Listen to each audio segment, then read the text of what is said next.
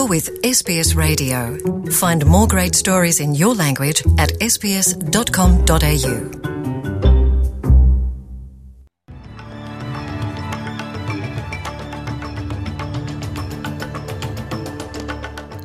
In this bulletin, Rally calls on federal government to address First Nations deaths in custody and give UN inspectors full access to state prisons. One person reported missing in New South Wales after a car enters flood waters. And Boris Johnson declines running for Tory leadership.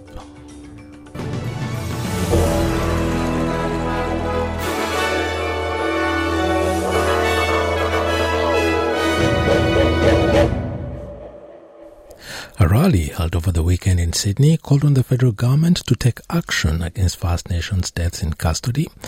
The protesters also demanded that the United Nations inspectors are granted full access to state prisons.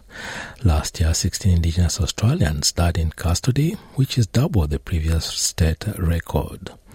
Paul Silva, is a Dunghutti man and nephew of David Dungay Jr., who died in custody in 2015. Speaking at the rally, Mr. Silva demanded the UN a given authorization to inspect prison settings. Deaths in custody has risen since last year. It's almost it's, it's almost doubled at the hands of New South Wales police and corrective officers. The UN inspectors are currently in Australia, and the New South Wales government won't accommodate or allow them to inspect their jails or, or police stations. Yeah, that says a lot what the New South Wales government has to hide. Many families, not just my family, but many families since the 1991 Royal Commission and before, um, would expect for those guys to come in and actually inspect the inhumane treatment that's happening to, to our loved ones. A Western Australian coroner remains concerned and troubled about police use of a physical restraint that has been linked to deaths in custody and is recommending stricter limits to its use. Known as the prone restraint, the face down position is a form of control for police but can be dangerous due to the risk of asphyxiation. The coroner's concerns are expressed as part of the findings of the inquest into the death in custody of Noongar man Roderick Naria. Mr. Naria died after going into cardiac arrest while being restrained face down on his stomach. The inquest found that the prone restraint was not the cause of Roderick Naria's death but recommended better training on its use as it has been linked to at least 10 deaths in custody in Australia. One woman has been reported missing in floodwaters at Gulgong in the central tablelands of New South Wales. A car was swept off a causeway and went into the water near Kuyal Creek north of Mudgee last night. Three of the four people managed to escape, but the fourth one, a woman in her 20s, disappeared shortly after escaping the car.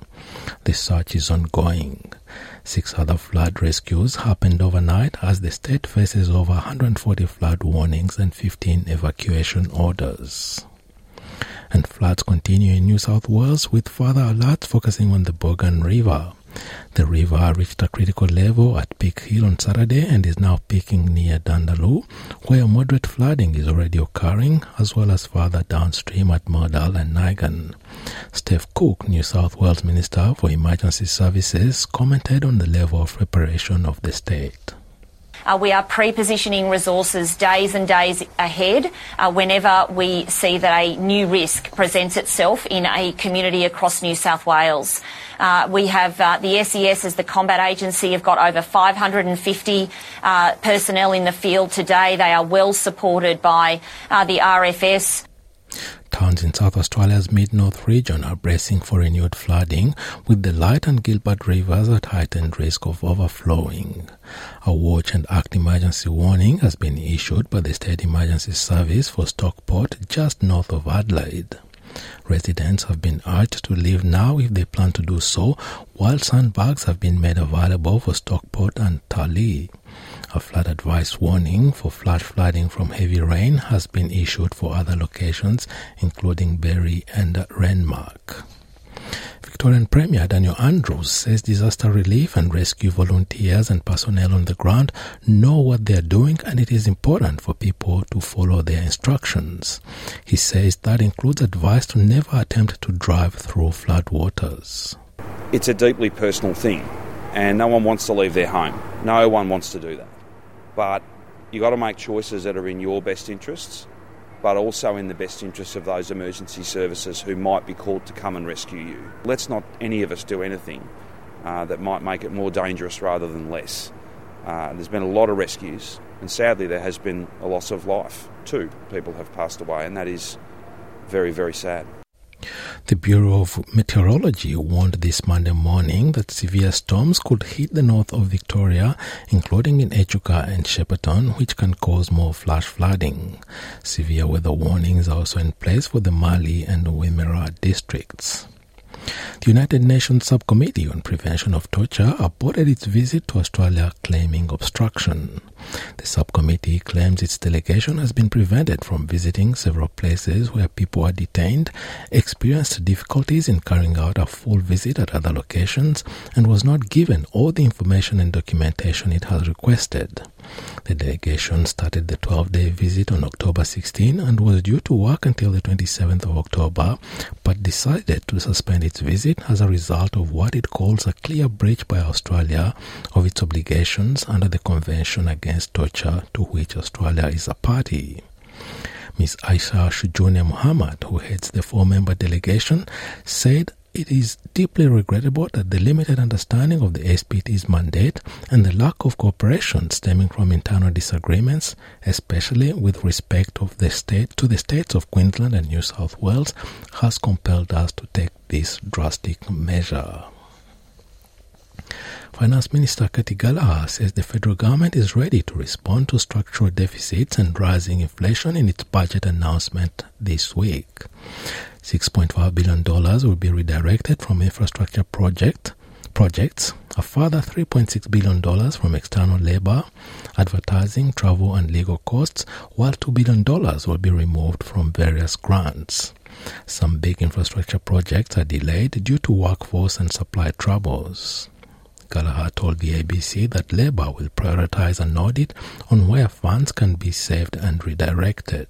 We've found savings in the order of about uh, $22 billion, and that is a mix, as you say, of um, savings and reprioritising existing funding to go and fund uh, government policies to look at where infrastructure projects um, stack up and where they don't, or where there are some questions about how they'll be delivered or whether more work needs to be done. We've taken some of those hard decisions.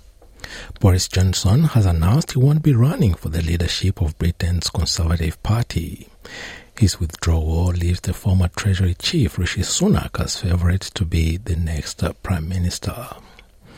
Ireland's president has attended the funeral of the youngest victim of a petrol station explosion who has been laid to rest along with her father. Five year old Shauna Flanagan Garwe and her father Robert were among 10 people killed in the blast on October 7. The Irish president, Michael D. Higgins, says the tragedy has shaken the small community of Creeslough to its core. In a small community uh, where the relationships are so close and where people have intimate knowledge, of families and circumstances. It isn't a single person or a family that carries the big lash of a terrible tragedy like this, uh, but it is the whole community. Eight people have died in Kismayo, the capital of the state of Jubaland in Somalia. They died when security forces ended a siege and killed the attackers. The attack started on Sunday with a suicide bombing that killed students and civilians when a car bomb exploded in front of a hotel. Gunmen then forced entry and exchanged fire with security forces. The hotel is a popular meeting place for government officials, and some were having lunch with traditional elders when the attack occurred. Security forces from Jubaland eventually broke the siege and killed the the gunmen rescuing hostages. The Al Qaeda linked Al Shabaab militant group has claimed responsibility. And to sport, Red Bull Formula One driver Max Verstappen has won the United States Grand Prix this morning. Verstappen added a record equaling 13th race victory for the season, having already clinched the 2022 Drivers' World Championship two weeks ago in Japan. Despite a horror pit stop on lap 35, he regained the lead and finished ahead of Mercedes' Lewis Hamilton, poled second, while Charles Leclerc of Ferrari completed the podium in third. The The win also secured the Formula One Constructors' Championship for Red Bull for the first time since 2013. Verstappen says he, the hard fought win came on a difficult weekend just one day after Red Bull's founder died aged 73. And now having a look at the weather around the country, Broome mostly sunny 31, Perth a shower or two easing 21, Adelaide a shower or two 20, Melbourne showers 22, Hobart showers developing 14, Albury Wodonga cloudy 21, Canberra rain increasing 19, Wollongong rain 20 degrees, Sydney much the same 22, Newcastle rain and a possible storm 23, Brisbane possible shower 31, Townsville mostly sunny 29, Cairns mostly sunny 32, Alice Springs, sunny 34, Darwin, cloudy 35, and the Torres Strait Islands, sunny day ahead and a top of 34 degrees. And that is NITV Radio News.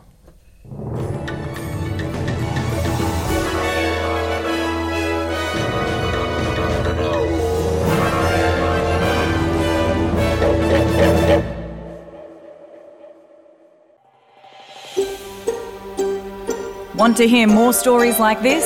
Listen on Apple Podcasts, Google Podcasts, Spotify, or wherever you get your podcasts from.